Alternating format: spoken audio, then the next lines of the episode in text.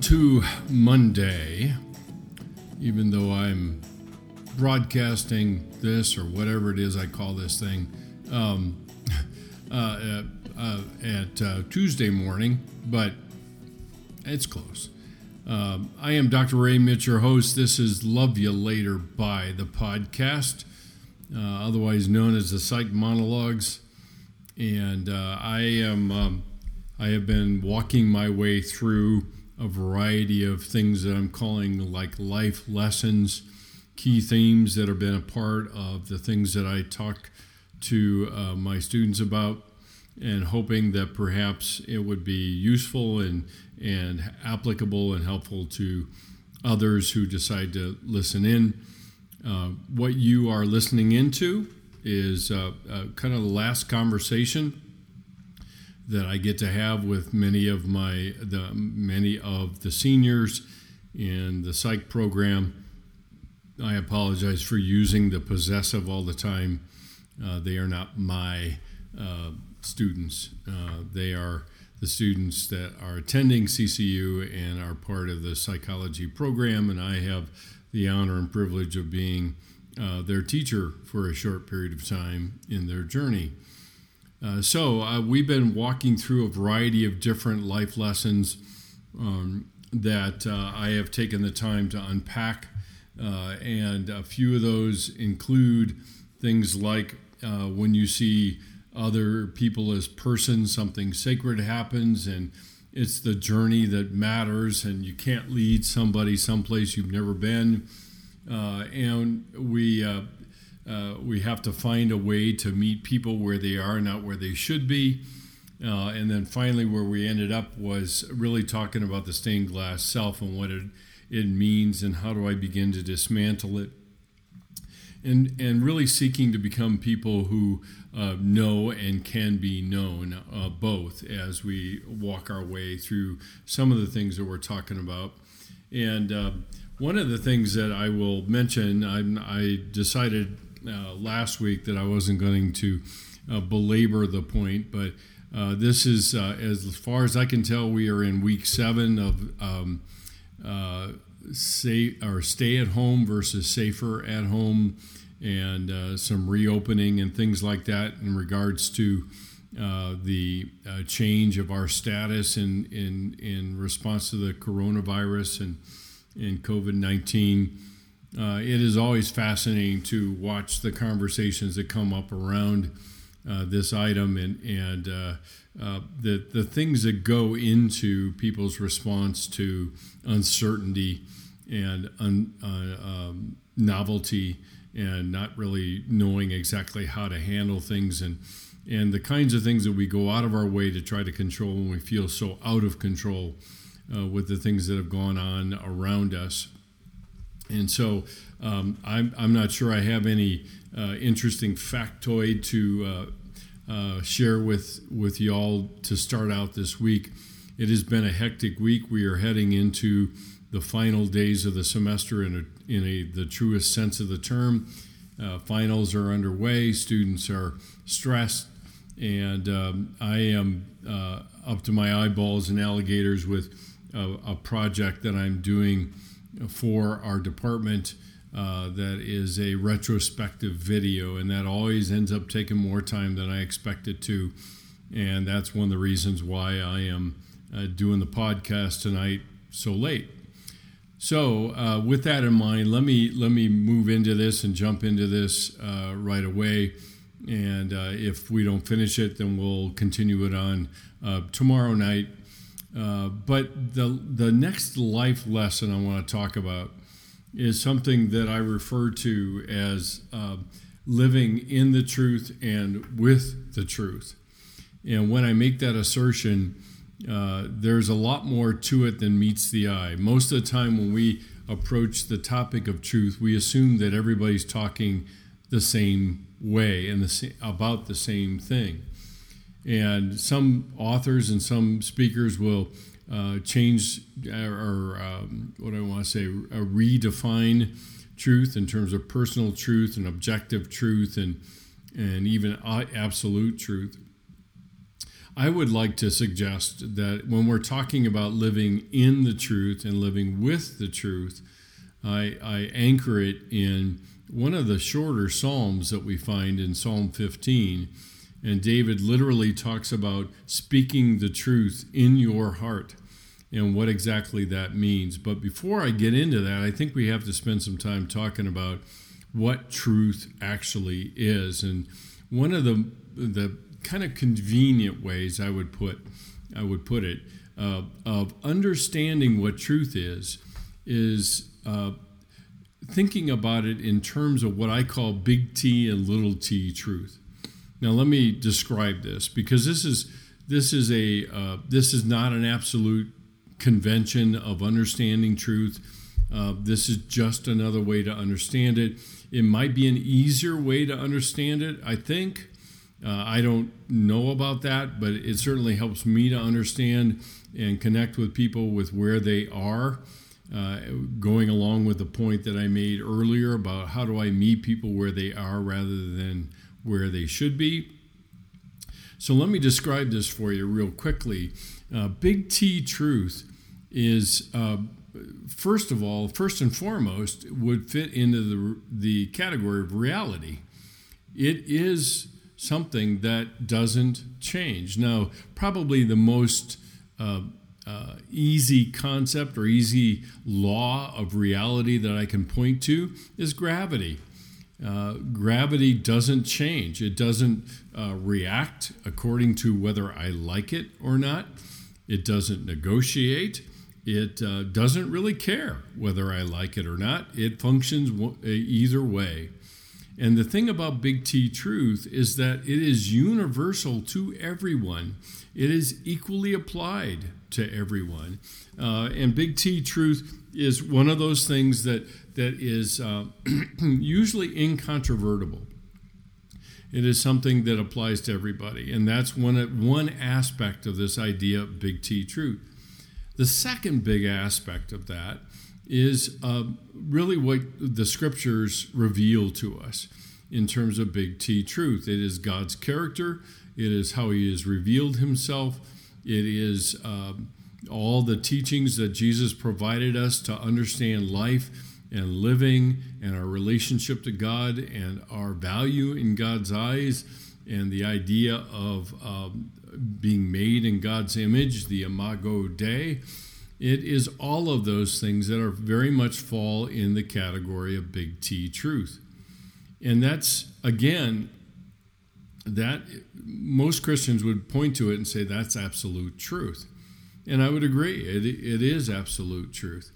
Uh, and, and it's a grounding aspect or even an anchoring aspect of our faith in terms of what Scripture reveals to us about us and to us about God and everything that is related to life as we understand it. So that's big T truth, and that's really a big key uh, to understanding and uh, what's going on. So if you take it in the context of what we're going through right now, it, as a general rule, when people talk about the pandemic, they describe most of the big T realities around it. It is global. It is out of my control. I have I can't do anything about it. Uh, it and and one of the most annoying phrases I hear people say all the time is "it is what it is," and and it it that one phrase tends to put my teeth really on edge.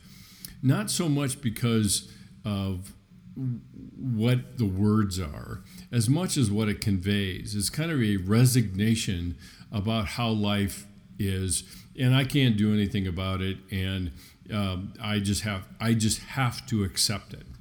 Well, the reality is is that we don't accept it, and oftentimes we live in re, in denial as a result of that. Even though we say, "Well, it is what it is," and while that may be objectively true, it it isn't necessarily how we live our lives, and so, big T truth is one aspect that I think we have to take into account. The second aspect, which is a, a little bit more undefined, a little less clear, would fall under the category of what I call little t truth. And little t truth, unlike big T, big T is universal to everyone. Little t truth is unique to each person, which includes everything that is part of the contours of our heart that I have talked about in previous podcasts. How I see the world, the conclusions I make about myself, the conclusions I make about you, uh, uh, how God works, God's intentions, uh, all of those things are part of what I would call little t truth. My feelings, my desires, uh, my uh, dreams, my purposes, all of those things would fall under that category of little t truth. It's unique to me. How I see things is unique to me. And the the biggest challenge I think we all face in our relationships with other people is figuring out which truth it is that we are talking about or the other person is talking about. And in most cases, a mismatch between these two different kinds of truth, if you will, results in uh, usually some massive misunderstandings. I've been in too many conversations where I have talked about what I feel, the way I see things, and somebody has uh, basically, not in so many words, but contradicted me and say, well, that's just fundamentally not true. But see, the reality is, is that we're talking about two different truths. I'm talking about the little t truth of the, my internal world, the things that I is unique to me and the conclusions I make. And if you don't take the time to understand what those conclusions are, then you saying those things are just not true end up being an invalidation of me as a person. Now you can say, well, that's that's not true either. But your intentions don't define the impact that it has on me. And so little t truth is really the basis on which I think we end up having to strive to meet each other at uh, or in. And then maybe we can have a conversation about the big T truth. Because ultimately, my understanding and even interpretation of big T truth ends up going through the filter of my little t world. So when I uh, talk a lot about how do I meet people where they are, the biggest challenge I think most people face oftentimes is how do I understand the little t world of the other person? I don't have to agree with it. And just because I uh, allow it to exist doesn't mean I condone it. But I do need to understand it if I want to enter into the other person's world and walk with them through it. So, in a lot of cases, we end up using big T truth as a bludgeon against the little t realities that other people face. And they walk away bloodied and bruised and say, I will never share that again.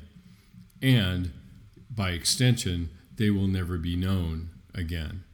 And unfortunately, or otherwise, we've been responsible for confirming their fundamental beliefs that they are not worthy of being known either.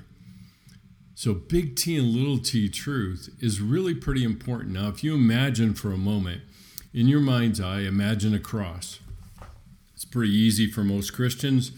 Uh, it's easy for most anybody because a lot of people, whether they are uh, uh, Christ followers or not, a lot of times they will walk around with, with a cross on a necklace. Well, the vertical axis of that cross is big T truth. And, and the thing to keep in mind is big T truth anchors us in the reality of the world that we live in and the reality of who God is. And that is exceedingly important to have anchored into us. On the other hand, the horizontal of that cross is the little t world that the person lives in. And it's riddled with errors. And I think most everybody would, in their saner moments, probably admit the fact that it's got a lot of errors in it, partly because of the conclusions we make that are not built on reality at all, but they're built on experience and the experience we have with other people and ultimately the experience we have even just with ourselves. So, the, the one thing that I tend to, to remind people of is a big T truth that is ill timed and serves the purpose of the speaker and not the listener is received and experienced as a weapon. It doesn't really matter the intention of the speaker. What matters is the impact it has on the listener. And I think we have to take that into account. If our effort is toward helping and walking and coming alongside another person, then I have to figure out a way to ask the kinds of questions and clarify the kinds of things the other person is saying in order to understand their little t world. Like I said, I don't have to agree with it. And just because I ask questions about it or try to understand it doesn't mean that I have to believe the same thing as the other person. But if I want to walk with them, I best understand it. And and that's the key marking point. Now, if you go back to my metaphor earlier about a cross and the big T being the vertical and the little t truth being the horizontal, where life is lived, and I would even go so far as to assert where the abundant life is lived is at the intersection of big T and little t truths because it's a messy intersection. There are lots and lots of collisions there. And yet, as we talk about those that intersection with other people is when we begin to either feel known or feel shut down or know other people and eh, or shut them down because after all they are not grasping the big T reality and that's really all that counts now, I listen. I am. I am not dismissing the importance of Big T truth. I am not. Uh, most of the time, when I talk about this, people usually put it in a black and white, either or kind of category. So when I affirm the little t, I'm negating the big T. And when I affirm the big T truth, I am negating the little t quite honestly, I think the fullest life, if you will, is lived in living in the tension between both of those things. That's why I say that the abundant life, and, and this is an addition, this is a conclusion I make. I'm not expecting anybody else to join me in it, but I would suggest to you that the abundant life is lived at the intersection of those two truths because how I grasp big T truth and how I live little t truth is based on trust and relationship in my relationship with Christ. That's where the abundant life is found. And that's exactly what Jesus said to us is that he offers us life to the abundant, uh, life to the full, an abundant life. But that does not mean a clean life. It doesn't mean a non messy life, it means a life of trust. And that oftentimes means confusion and ambiguity and uncertainty and things of that sort. I'll end with this. There's a story often told of a man who um, struggled in his spiritual relationship with Jesus and, and decided to take it upon himself to travel to India when Mother Teresa was working in the slums of Calcutta. And he arrived there and, and uh, uh, arrived at, at uh, her, the, the uh, place that she was working at. And she met him and greeted him and said, What do you seek? And he said, I seek certainty. And she looked him in the eye and said, It's not certainty you need, but trust. Oftentimes, we justify our efforts at reducing the amount of certainty and ambiguity in our lives as a means of being obedient. And I would suggest to you that it's not necessarily certainty we need, but trust. And trusting in our relationship with Jesus that may not always have clear cut answers and ready made formulas for us to figure out how to live life better. That doesn't mean it, it doesn't guide us. It doesn't mean it isn't encouraging. Sometimes it doesn't. It doesn't even mean that it doesn't provide us with. Um, I've got too many negatives in there. I realize, but um, it, it it does mean that it provides us with some very solid markers that is built on are built on the trust of, of God's heart for us. Those are some basic, unequivocal, completely certain realities. And that's where the big T truth comes in because it anchors us, which also allows us to wander safely away. I mean, the reality of an anchor in a boat doesn't mean that the boat stays simply in one place it just remains safely in one area where it can it can survive the storms.